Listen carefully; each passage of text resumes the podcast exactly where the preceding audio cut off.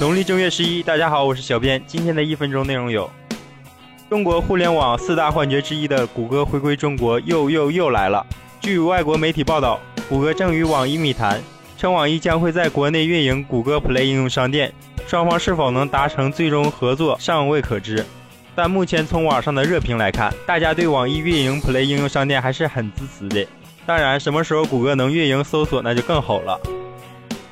今日，百度 CEO 李彦宏发表新年内部信，明确了百度聚焦内容分发、连接服务、金融创新和人工智能等四大方向，并希望重塑内部风气，大胆启用新人。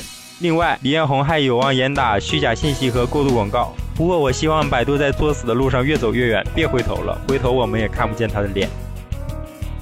为挽救 iPad 的销量，库克曾公开表示会有令人 exciting 的功能登陆 iPad。据传这次除了常规更新外，还将推出一款屏幕大小是十点九英寸、去掉 Home 键的 iPad，大小却和九点七英寸的 iPad Pro 一致。之前有消息称 iPad 将会在三月份发布，所以最近要买 iPad 的朋友不妨等一等。